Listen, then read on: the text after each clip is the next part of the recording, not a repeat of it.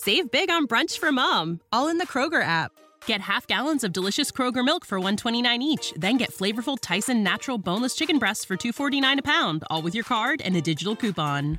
Shop these deals at your local Kroger, less than 5 miles away, or tap the screen now to download the Kroger app to save big today. Kroger, fresh for everyone. Prices and product availability subject to change. Restrictions apply. See site for details. Kevin calls me to try to smooth things over, tells me that he loves me, apologized for his outburst, but he really he was apologizing, but he wasn't. Um, I just I could not believe that this person had done that, publicly embarrassed me, and then I see a girl with long black hair hanging off his back. So in that same phone call, I said, "Who's the girl in the blue swimming suit with the long black hair hanging off of your back? Are you dating her? Because you told me you weren't dating anyone because you didn't have time and that that was not what this separation was about. And i said that's not the terms. I said if you are that's fine. But i said that changes a lot of things. And so i said you need to tell me. And he couldn't tell me. Um, i knew he was lying to me but i just wanted him to admit it to me. And he just said she was just a friend and that she was someone that was trying to date him and was interested in him, but he didn't see her like that. And there was a 0% chance I believe that. Um, but I just said, okay, just kind of, I just started in my mind kind of was thinking, all right, I'm gonna, I'm gonna start slowly like start to collect evidence because I'm gonna take you down. You have wronged me for the last time, you know, and I was mad at myself, as the old saying goes, wrong me once, shame on you, wrong me twice, shame on me. So it was a little bit like of some self loathing and, you know, kind of accepting that I had let this happen to my to me again. So that's when I decided that it was I was gonna expose this person the best way that I could, but I knew that I had to be very calculated and I knew I was gonna have to start to play a game of chess with this person. So in my mind, that's that's what I did. I'm Donna Andersen, and this is True Lovefraud Stories. In part one of this story, a professional woman describes her seven year relationship with a man who, unbeknownst to her, was living a double life. I call them Melissa and Kevin. To protect everyone's privacy, all names have been changed. In the previous episode, Kevin asked Melissa to move out of the home that they had purchased together, saying that he wasn't happy and needed two weeks to sort out his feelings. That was at the end of April 2020. Melissa, broken-hearted, left with only a suitcase she went to stay with her uncle, who lived on a nearby lake. Even though he had asked her to leave, Kevin continued to text Melissa every day, saying that he loved her. He offered to bring her clothes or anything else that she needed. He even asked her to come back to their house, twice, to babysit their dogs while he went out of town. Melissa agreed to do it. She missed her dogs, but she was uncomfortable. And the first time I, I went to the house, and I'm like babysitting my dogs in my own house, but it doesn't feel like my house. It was a terrible feeling, Donna. It was just, it made the pit in my stomach get bigger and blacker and deeper, like sub subliminally, like I knew what was going on, you know, and this was in about May. And then he had me do it in June of 2020 as well.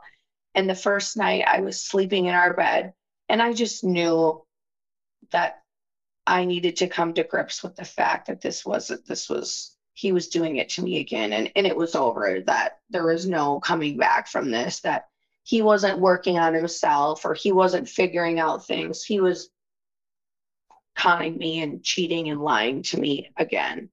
So the second time, I actually, my mom had called me and I cried into the phone and I said, I don't want to be stay here. And she said, Why don't you come come to our house with the dogs for the rest of the weekend? So I did that. Because um, I just emotionally couldn't handle being in my house as a guest in my own home. Is you know the best way I can put it. It's it's a very bizarre feeling. Lakes surround the city where Melissa and Kevin lived, and on the 4th of July, everyone goes boating. At one lake, boats tie up together, forming two long rows facing each other. Between the rows is a channel of shallow water where people can wade among the boats. It's one big party.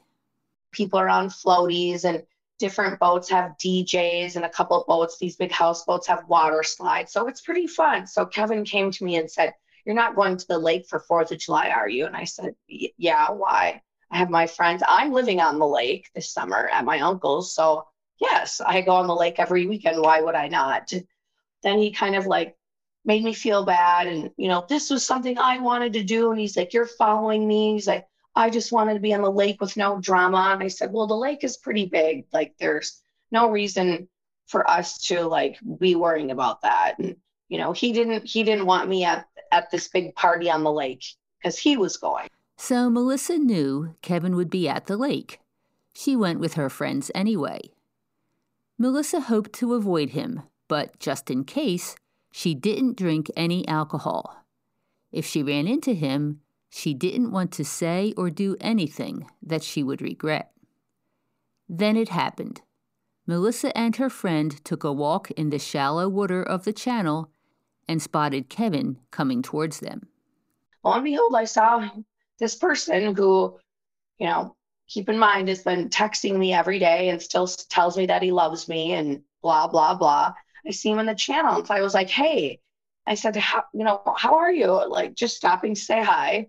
And I asked, how are the dogs? And he looks at me and he takes his fist and like hits the water and splashes everywhere. And he's like, I told you I didn't want to talk to you today, you effing psycho. And I was shocked that he did that to me because while Kevin was typically very emotionally abusive, you know, in terms of like, but he usually was never verbally abusive. Like he didn't ever usually raise his voice and call me names. So the fact that he did this publicly and that I just asked how our dogs were, which I had every right to, made me really suspicious. And my friend that was with me, she stops and she just like looks because she's just shocked. I'm embarrassed because it makes it look like I made a scene and I just walk off crying. So I climb back on my friend's boat and I'm just bawling. And I just was like, I cannot believe that he just did that. And, you know, it, it was humiliating. So then after I got my bearings to me, I stood on the edge of my friend's boat and I looked down the channel and I saw a girl with long, long black hair hanging off of Kevin's back. And I just was like, huh, okay.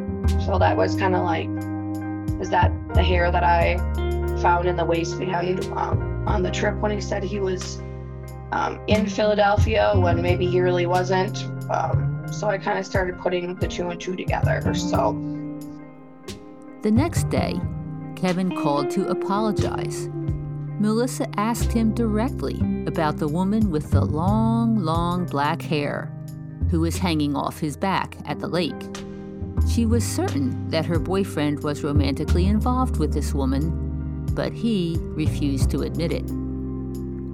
That was it. Melissa was done. But Kevin was not going to get away with lying and cheating scot free. She made up her mind to expose him, carefully and methodically.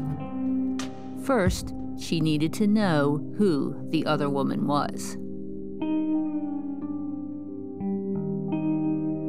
It is now August of 2020. I go over to my house when I know that Kevin's not going to be there. And lo and behold, you know, there is a backpack of woman's things. So I look through it when I want to let myself into the house, just hoping for a name, right? Um, I found a few nursing books, chemistry, basics to nursing, open it up, just looking for a name. I just, I needed a name. I didn't, that was all I needed. Didn't find anything. Um, I then called my mother And I burst out crying and I said, um, I said, I need to move out of the house. I'm done with Kevin. I said, I came over to the house and there's woman's shoes by the back door. There's a woman's backpack with toiletries and overnight bag. And there's some, you know, nursing chemistry books. I'm like, I'm done. Will you help me? Melissa knew she couldn't move out of the house by herself.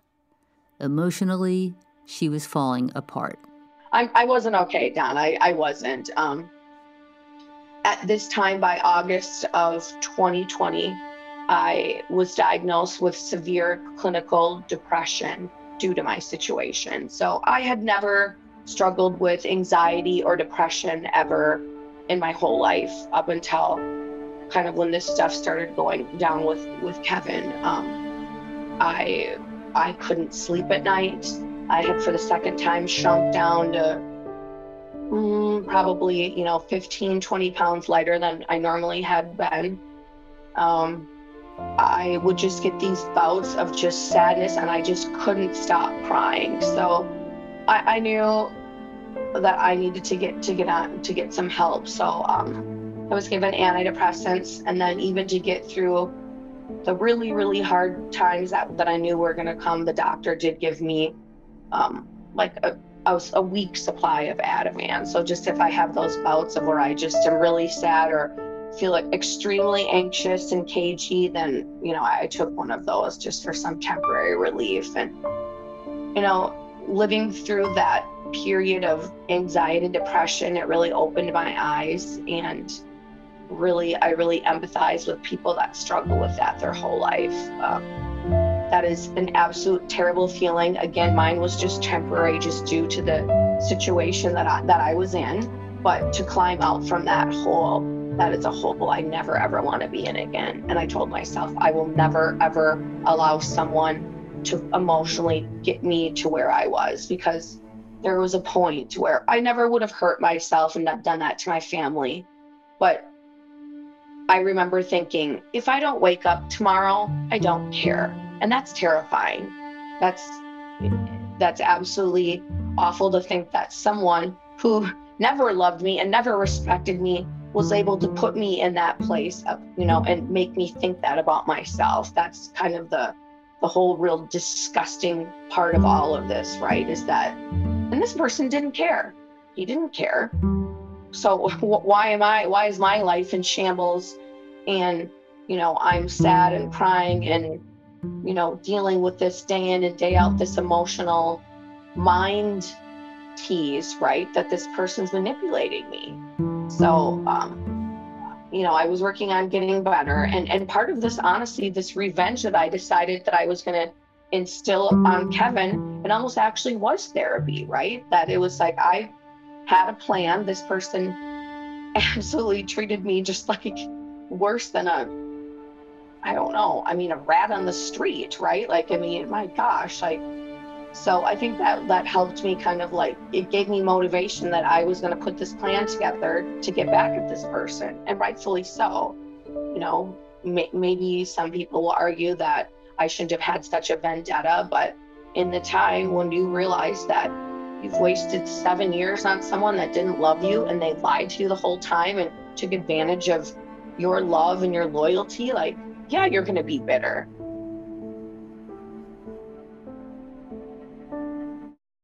Right then and there, while she was standing in what was once her own home, Melissa decided to call Kevin. Look, I said, I'm making the decision to end this because you're not going to. So I said, I will be moving out here in a couple of weeks. I'll give you the details. And he kind of paused for a second. He said, Yeah, I think that's probably for the best. And I said, Yeah, it is. I said, This is, I, I'm not doing this anymore. I was like, we're done. We don't need to go to therapy anymore. I'm just like, I'm, I'm, I'm done. He didn't really say much. Um, I mean, what could he say, right? He got, he got what he wanted without having to break up with me and look like the monster. Um, so the day that when I was leaving my house and I didn't find any identification of, you know, in the backpack on, I don't know, like it was like kind of like in, in your book down, you talk about the guidance in your spirit and like how sometimes thoughts popped into your head. And I don't know if it was my spirit or my guardian angel, but on a whim, I wrote down the license plate number of a vehicle parked outside of our house. I'd lived in that neighborhood for years, had never seen it. Um, was a black SUV and had had um, out of state license plate from the next state over. So I figured that was probably the mystery woman's vehicle. I didn't know what I was going to do with the license plate number, but I wrote it down. A couple of days later, Melissa had an epiphany. She'd recently met someone at the lake who could possibly access license plate data. She called him up. He found a name. Melissa Googled it and discovered that her boyfriend, Kevin, was involved with a social media influencer whom we'll call Tanya. So when I opened up Tanya's Instagram page, the first photo that I saw was Kevin, Tanya, and my two dogs on my deck. Tanya had thrown a birthday party for my male dog named after my deceased grandpa. um, so I, I, can't tell you in that moment what that feels like just to to you know like everything came full circle like i knew what kevin was doing but to see you know my now estranged boyfriend just you know replacing me with tanya and had the audacity to just like let her throw a birthday party for a dog that he and I shared together was just like, like mind blowing. Melissa was heartsick about her dogs. Those were my children. Like they they really and especially during this estrangement, I found myself like really, really missing my dogs because they stayed back at the house, as you know, with Kevin. Um, so my dogs were are very much a pivotal point part of my life. They're my family. Kevin left me alone a majority of our relationship. So I really like leaned on them as, as my housemates and, you know, my, my children. Melissa was the one who always took care of the dogs. She was attached to them. She realized that she needed to get the dogs away from Kevin. In my mind, those were my dogs. And I was letting Kevin call the shots, and now I was not going to. So I took a deep breath. Um, I got my composure and I called up Kevin. And of course, he answered because he usually always did throughout the duration of our relationship. And even though now we were estranged, he always answered my texts and phone calls. Um, I don't know how he did it. He must have been exhausting, you know, balancing all of these women all the time on his phone. Um, so I decided that I was going to tell him a flat out lie, like he'd been lying to me. So I had no problems about lying to him. I said, um, I really miss the dogs. And I said, You've basically had them for the last, you know, two months. I said, I know that you've let me see them here and there, but I said, I want to take them to my parents for the weekend. Melissa's plan was to convince Kevin to give her the dogs and then not return them. She knew that legally, if she had possession of the dogs, the authorities would not get involved and she would not have to give them back. Kevin hesitated at first, but then agreed to let Melissa take the dogs.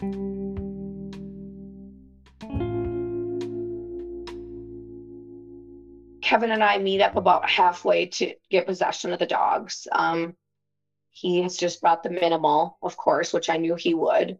He just brought a little bit enough food. He didn't bring their dishes, just their their leashes and their collars and and a little bit of food. And I remember he looked at me. He put the dogs in the back seat of my car. He kissed each one of them on the head. And then he turns to me and he in a pretty serious, low, threatening voice, not like super threatening, but definitely he was trying to to um, push me around. He looked at me and he said, just because I'm giving you possession of the dogs now doesn't mean you get to keep them full time. Do you got that? Do you understand? And I just looked at him and I said, Yep, thank you. And I was thinking in my head, You SOB, kiss those dogs goodbye because you are never seeing them again. And Donna, that was the last day that he saw them. After dropping off the dogs, Kevin sent Melissa a text. Kevin told me in the text message that he was very emotional and very sad. And he kept thinking about, you know, all the good times we had together and how the last time I said goodbye to him and I um and he thought he teared up because he said that was how I always would say goodbye with a hug and that it was probably the last time and this was very hard on him and um, he wanted me to know that I had done nothing wrong, that I was amazing and I was a great person. And in, in it, he had the audacity to write to me, you know, maybe in six months we'll get back together, maybe not, maybe you'll move on and, and be happy. But I just want you to know that I wasn't happy myself and I couldn't make you happy. And I don't know how, how to make myself happy or something like that. So I was my I was shocked that he even thought that he could breadcrumb me, that I would be pathetic enough to have gone through all of this crap, and that he actually, in his own mind, was narcissistic enough to think that I would consider getting back together with him in six months. like, I, I was so disgusted by that um, text that I read it. I, I looked at it, just burst out crying. Two days later, Melissa moved out of her home. Her entire family helped her parents, her two uncles, an aunt, her sister, her sister's fiance, and her two children. They packed up everything that Melissa had paid for, which was almost everything in the house. The upstairs was the upstairs formal living room was stripped bare because all that stuff was mine. Um, I, I mean, I, I was, I was a mess down. I don't really honestly remember much of the day. My family did most of the packing for me. Um, I remember breaking down and what at one point I was in my in in Kevin I's bedroom and I was stripping the bedding off. I didn't want it, but I wasn't going to leave it for him because I paid for it. And I just burst out crying. And my uncle, um, the one that I had been staying with during the estrangement or separation, just stood and hugged me. And he didn't say much. And and then I also felt terrible for putting my family through this. I hated Kevin for doing this. Like, you know, not only did it affect me, but it affected my family very negatively because they were very worried about me. You know, my sister had two minor children, and, you know, I didn't want them to see me like this. You know, I think my nephew at the time was 16 and my niece was 12. Yeah. So, I mean, they were, you know, old enough to understand what was going on, but I still hated for them to see me like that because they knew that that they're very, you know, usually jovial, pretty happy-go-lucky aunt was just diminished to this emotional just mess. Um, so I remember having a couple of moments where I just I, I honestly like it was it was hard to like this house that I worked so hard for that I had painted that my mom and uncle and myself had you know, spent many days out on the lawn landscaping to get it just the way that I wanted it. Like I had, you know, enjoyed picking out the granite countertops and the tile backsplash. I enjoyed like being able to design my bathroom that I had redone and, you know, just the way that I wanted. I painted it and decorated the way just to have it all gone. I, you know, I stood Donna for all those years and poured so many drinks at the bar working to get extra money for this home. And it was just gone so it was it was it was i would say that was probably the the worst of all of it was that day um i cried i think the whole way home um it was an hour and a half drive i just i couldn't stop you know um and then i got to my parents house and i sat on the floor of my childhood bedroom and cried and cried and couldn't stop crying. And my parents both came in and they were upset. Um, hold on. They were upset, you know, and of course, and I was upset that they were upset, but I just couldn't get better, you know, like, and they told me that if I don't put it together, that they were, you know, going to consider taking me into the mental health ward of the local hospital, which, you know, is terrifying. Like, and that even think that I, you know, needed that, but they didn't know what to do. So I got, you know, got it together for them. You know, I think by then I had was all cried out anyways. Um, but yeah, that was a tough day.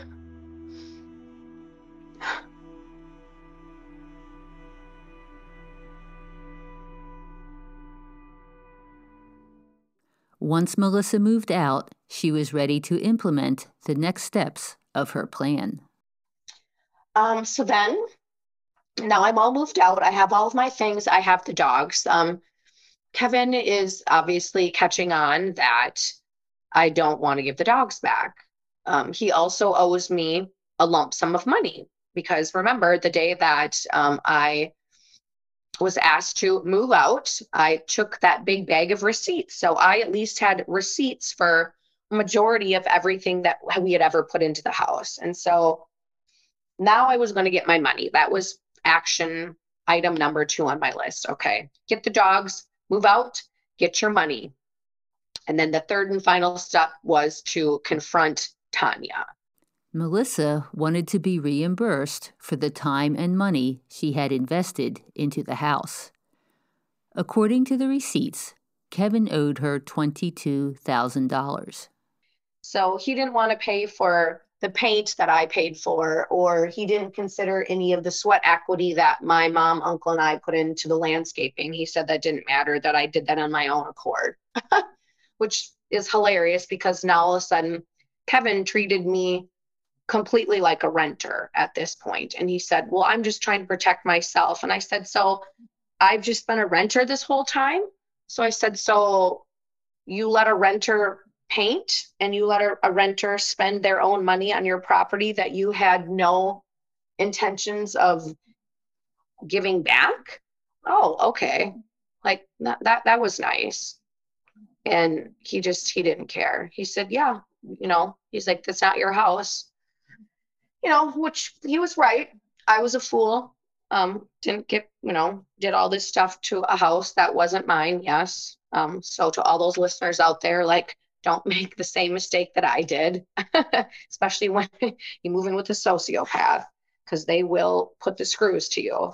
So we decided on $18,000. It was quite a, a bitter back and forth. Um, I think he was caught off guard that I had receipts because I said, Kevin, we can do this the easy way. I said, here's the spreadsheet with all the receipts to prove. And I said, we can do this easy way, or we can go to mediation and then let the mediators sort it all out at, you know, a hundred some dollars an hour. You pick.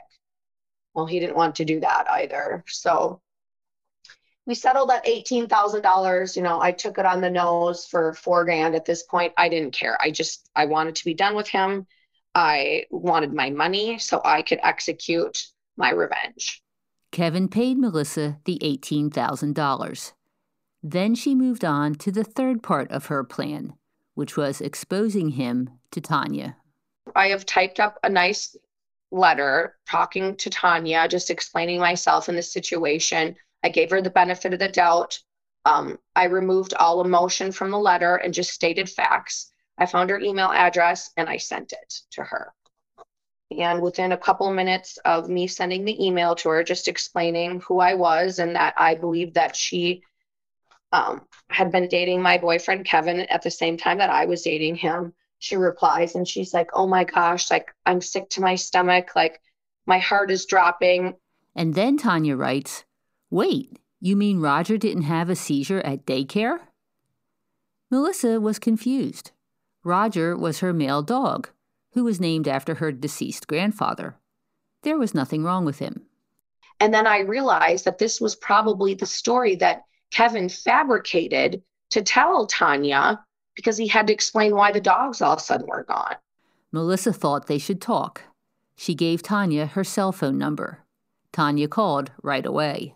In the phone conversation I had with Tanya, I said, Well, okay, time out. What about the dogs? What did he tell you about our dogs?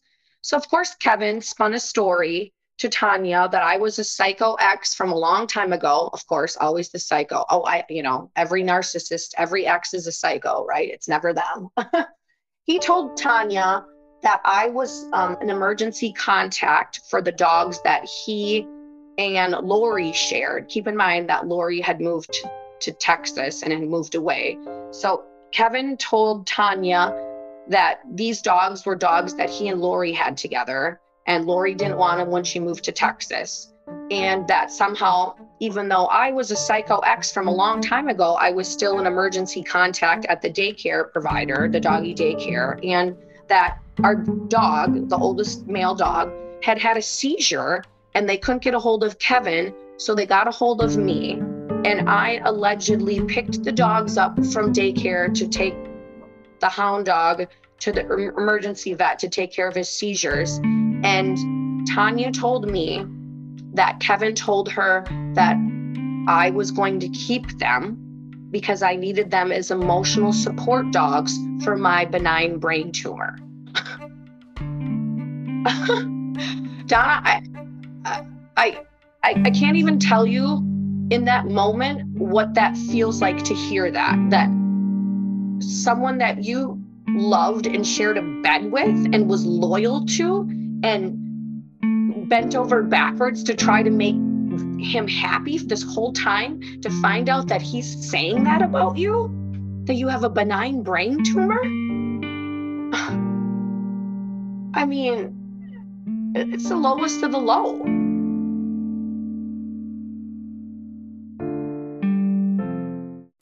Melissa explained that she didn't have a benign brain tumor and that she and Kevin had gotten the dogs together. Then she asked Tanya if she found all her toiletries in the bathroom off the master bedroom.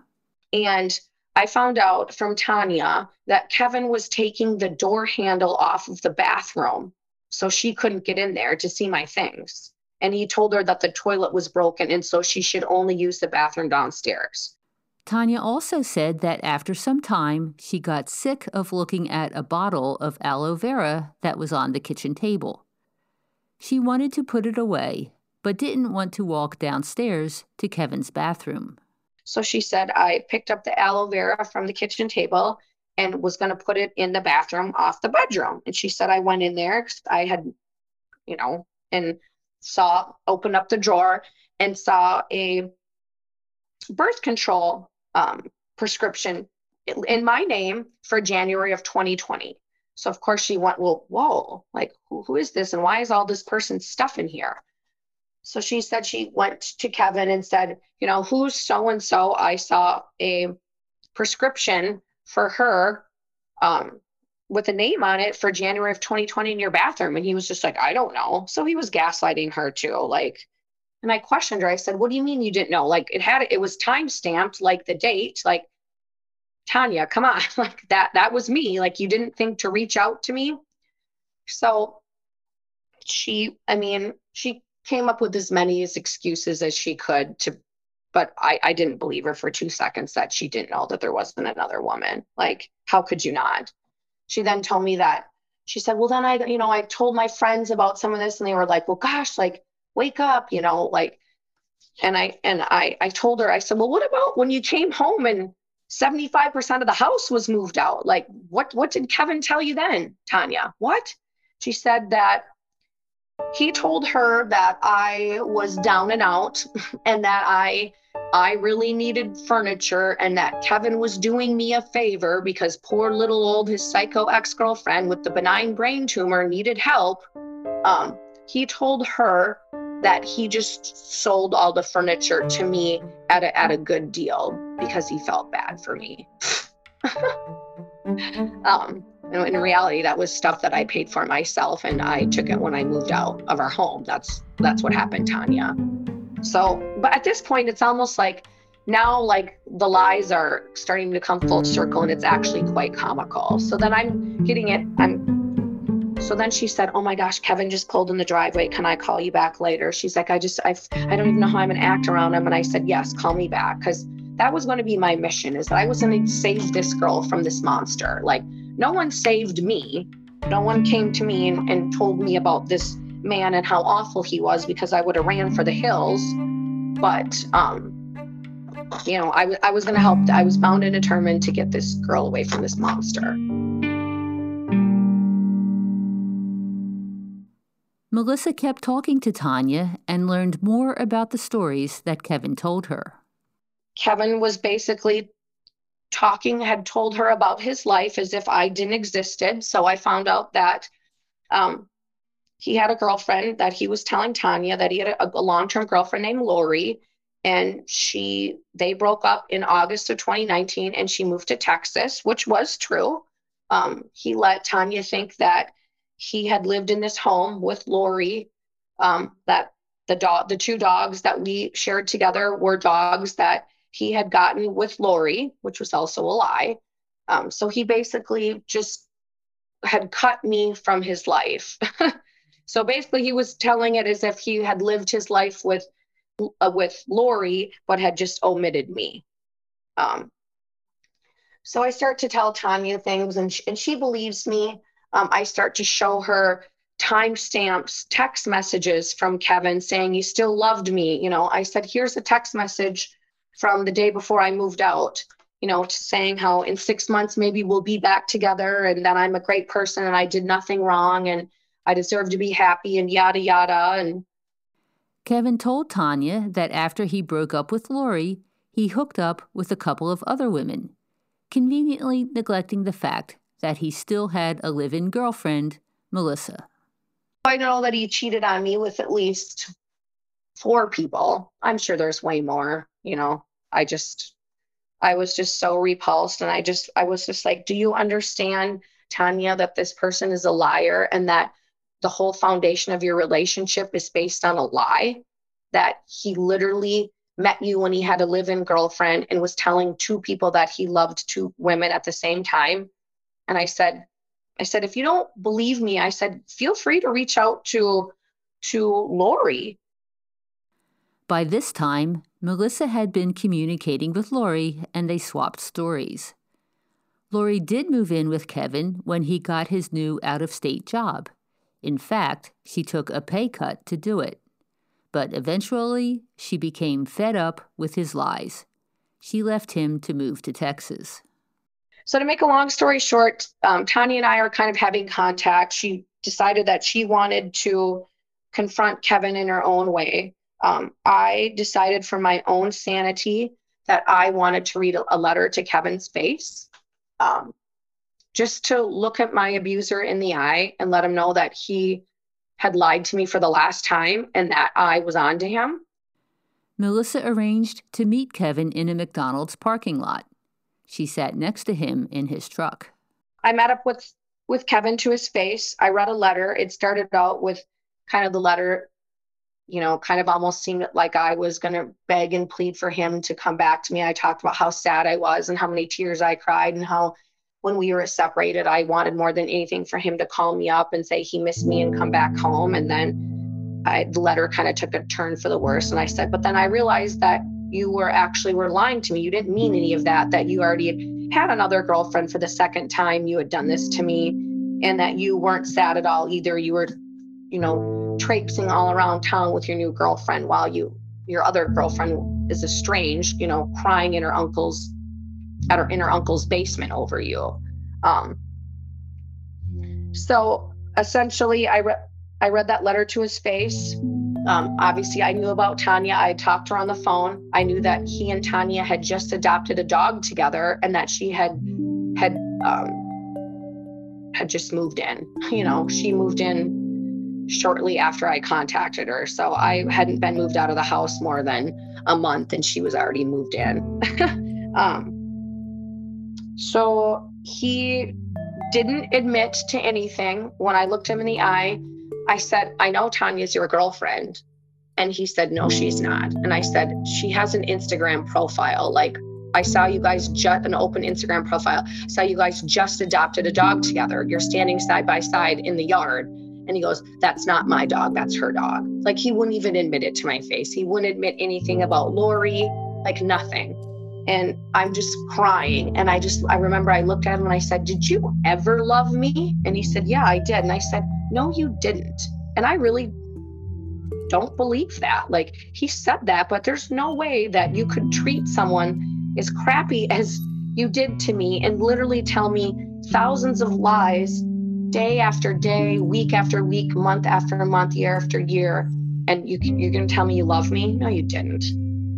So I looked at him and he just basically just said, you know, he's like, one day when I'm the CFO of a really big company, you're going to regret this. And I just looked at him. Melissa wanted Kevin to acknowledge what he had done, that he had cheated, and that he had never loved her. But her ex boyfriend didn't admit to anything. I should have known better, you know, and they'll never they'll never admit it, right? But I was just looking for for an acknowledgement. Um, he didn't he didn't even acknowledge what he had done to me. He couldn't even admit it. And so I just looked at him and I just slid out of the seat of his truck. And before I closed the door, I just paused and he and he looked at me and he said, "So I suppose this means we're not sharing the dogs, huh?" And I said, "No, they're mine." And just closed the door and walked away. like that was that was it.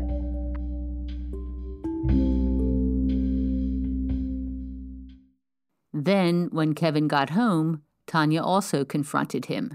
She told me she read a letter to his face um, and that he started crying and that he said he really loved her and that he was sorry that he lied about a couple of things because he had been lying and was telling her that our dogs were really dogs that he and Lori had gotten together. So I found a photo of when Roger was a puppy standing in our kitchen and I screenshot it and I sent it to Tanya and I said, um, that's not Lori in the photo, is it? That's me with my dog as a puppy in our kitchen from Facebook timestamped. So you can show that photo to Kevin as a refresher in case he somehow forgot that we got Roger together.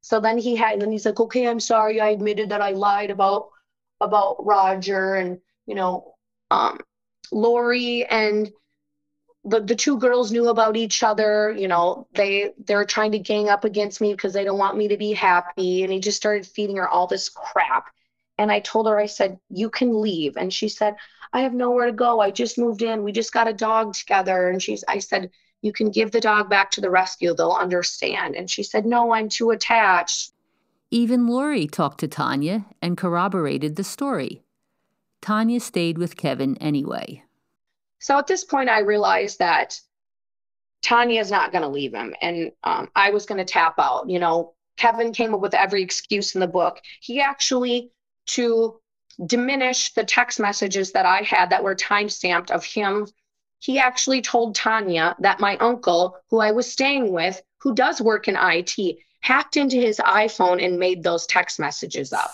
And my uncle burst out laughing. He's like, You'd have to have some pretty powerful equipment to do that. By this time, Melissa had found Lovefraud and learned that the best thing she could do was go no contact with Kevin.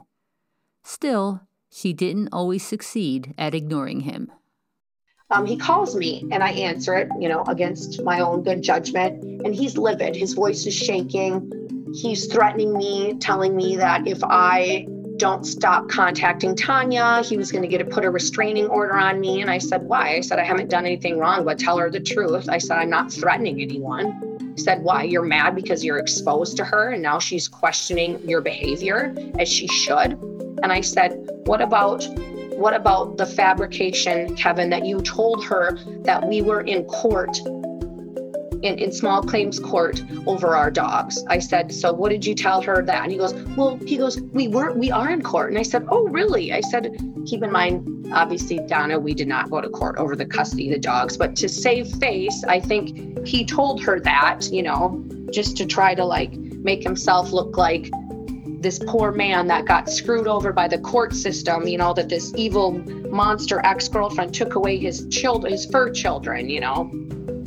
Melissa wasn't giving Kevin access to the dogs, even though the female had developed a medical problem. Kevin is now breadcrumbing me, trying to text message me about the dogs. And I'm just like, look, they're my dogs and I'm not gonna lie, I kind of I did reply to him because I wanted him to suffer, and I hope he really missed the dogs because that was one one hundredth of what he put me through. And I said the dogs are my decision, and I said if I have to put the female dog down, that's gonna be my decision and my decision only because she's my dog.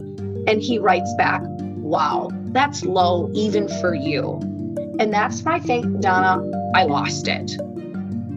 I could not believe that this person is gaslighting me and trying to make me look like the villain. So that's when I decided that I was going to get back at Kevin for that. I'd had it. I was sick of him demeaning me and, you know, all of this other crap.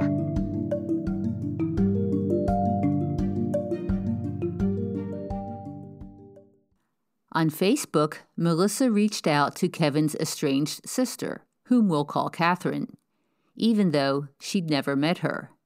She wanted to ask Catherine a question. And I said, What's wrong with your brother? Do you think he's a sociopath? And she said, Oh my gosh. And she basically broke down and she said, I don't know. And she goes, I just, I, I can't stand him. I know he lies to my parents. She's like, I just, I can't deal with his lies. And so then I started telling Catherine everything that he had done. I started showing her text messages, emails. Catherine was shocked and sorry for her brother's behavior. Melissa then asked if she could call Kevin's parents to say goodbye. Catherine conferred with her sister, and they agreed that Melissa should tell their mother what Kevin had done. They need to know what he is like. Like they, can only hear it, you know, for, from so from so many people. So she said, "My mo- my mother's expecting your phone call." So I I called his mother and I talked to her for about an hour. By the time they talked, Catherine had already told her mother some of the story, and she had reacted. Um, Kevin's mother texted him the night before and said was so disgusted when she found out after Catherine told, you know, everything that Kevin had done to me, um, that my ex's mother texted him and said, Can you explain to me who Lori is? you know, so I can't imagine what Kevin thought in that moment when he got a text message from his mother, you know, want, wanting to know who his side girlfriend for the four years was. Um, so we talked, you know, she um, unfortunately had heard this before from another ex-girlfriend that I had reached out to. Kevin had dated a girl for about six years prior to me. And before I talked to his sister and his mother, I reached out to her and I messaged her and I said, I know this is going to sound bizarre, but I said, um, I just want you to know that everything that Kevin did to you, he did to me too. This was Joanne, the woman whose cards and letters Kevin had saved and Melissa found early in her involvement with him. And she told me everything that Kevin had done. Kevin had treated her worse.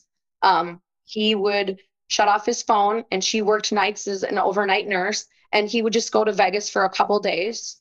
Um, when they they dated during college, she caught him in in bed with a couple of different women, and you know she stayed with them, and you know, and I didn't judge her because obviously there were signs of Kevin's behavior, and I stayed too. So there was no judgments, and really, really, really liked Joanne. Um, I found her to be a lot like me, similarly personality. I was shocked that she put up with what she did because she come, came off as very confident. So Kevin's mother had heard the entire miserable story before from Joanne. The mother felt badly for both of them. And she apologized and she didn't shed a tear. I, I cried in the conversation and she just said, We didn't raise him this way. And I said, It's not that. I said, I think your son has a, a personality disorder. And I said, I think he probably could benefit from some self help. Um, I didn't want to like tell her that he was unfixable because he is who he is and he was a complete monster because I didn't want to make her feel bad, you know, like she can come to her own conclusions and and at the end of the day that is her own son you know so i i, I use my words carefully but i just told her i said you know i hope i hope he gets better and she uh, you know thanked me and wished me the best of luck in my future endeavors and you know she she did ask if i had talked to tanya and I, explained that yes i had and that i told tanya the truth and even his own mother Kevin's mother said to me out loud, she's like, Why is she still with him? And I had to giggle because Catherine, his own sister, had said the same thing to me online. And I just said, I don't know. Um, she's been forewarned. After her conversation with Kevin's mother, Melissa did receive an email from Tanya. She was mad at me that I reached out and she said, Well, why are you doing this? You're either not over Kevin or you're out for revenge. Ding, ding, ding. Yes. You know, at that point, like, yeah, I, I kind of like, he pushed me to, you know, did I, should I have contacted his sister? Maybe, maybe not. But I told the truth about everything and I provided the evidence. And I think it was part of my healing process is to like recognize that Kevin had victimized multiple women over the years and I was one of his victims. And I was finally going to speak out because Joanne didn't really confront him. She walked away. And I know you probably should, you know, listeners, like sometimes confronting a narcissist gets you nowhere, right? But for me, it was just like, I'm usually a, an alpha female, a type A personality. I was I was not going to let this person think that they had beat me down to the ground. That I was like, I'm gonna at least get back at you the best that I could. Again, that's that that was just me, not necessarily a, a scenario that I would recommend for everyone, but that's just what what I wanted to do.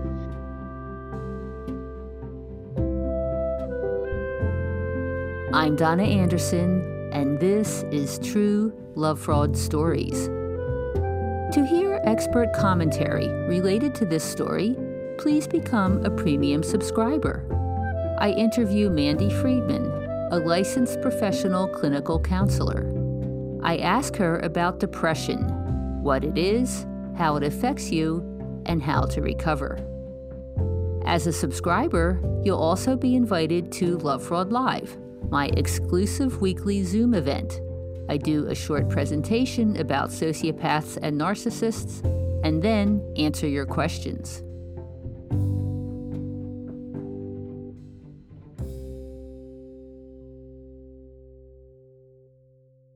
How would you describe the effect that this man had on your life? I wish I never met him. um, you know, for for a couple of years, like obviously I, I wasted seven years with this person essentially, and then it took me another year to just emotionally like process.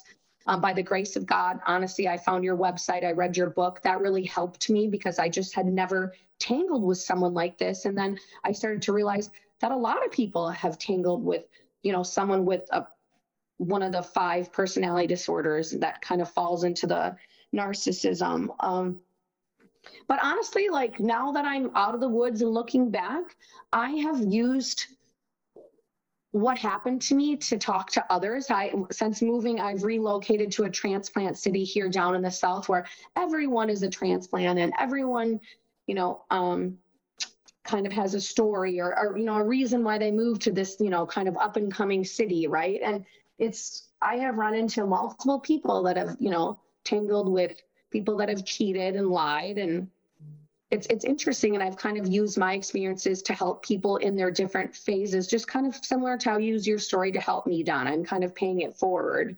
Um, I'm able to uh, spot and identify um, these people a lot quicker. I spotted a sociopath slash narcissist in a friend's uh, relationship. He was my friend first, and then I befriended her, and she started confiding in me, and I started getting in her ear because I started realizing that her then boyfriend was strikingly similar to Kevin, and it was terrifying. And I told her, "Do get out now. You're only a year and a half in. Do not waste any more time with this person." So I think it, neg- it affected me negatively for a long time, but now I'm kind of looking at it as a positive, right? Like I, I'm able to help others. I'm able to spot these monsters a lot quicker. I'm a lot smarter.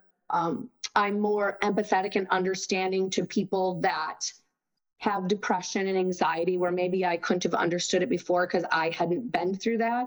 You know, you can kind of take this, this lemon that was my better part of a decade of my life and it, it, was it was a black eye in my life and i've turned it into a, to lemonade because i think the things that as the powers that be what kevin did to me forced me to get out of my comfort zone and that's what pushed me to move here down south it turned out to be a blessing i, st- I have both my dogs you know they they live here with me um, so it all worked out in the end how it's supposed to every once in a while i kind of wonder you know, when when Tanya's going to catch Kevin cheating on her. Um, they are engaged to be married, and they're going to be married this fall.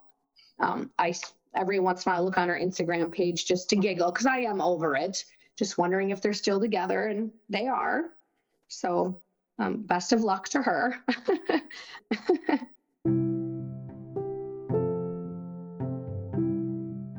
True Lovefraud Stories is produced by lovefraud.com. I'm the author of lovefraud.com and the researcher for this story.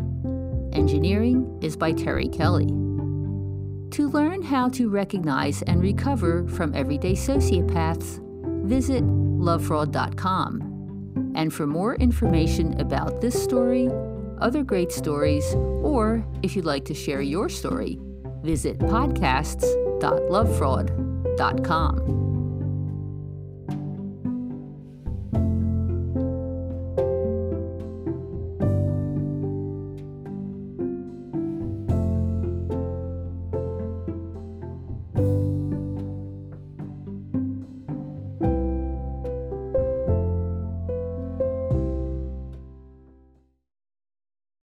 Save big on brunch for mom, all in the Kroger app.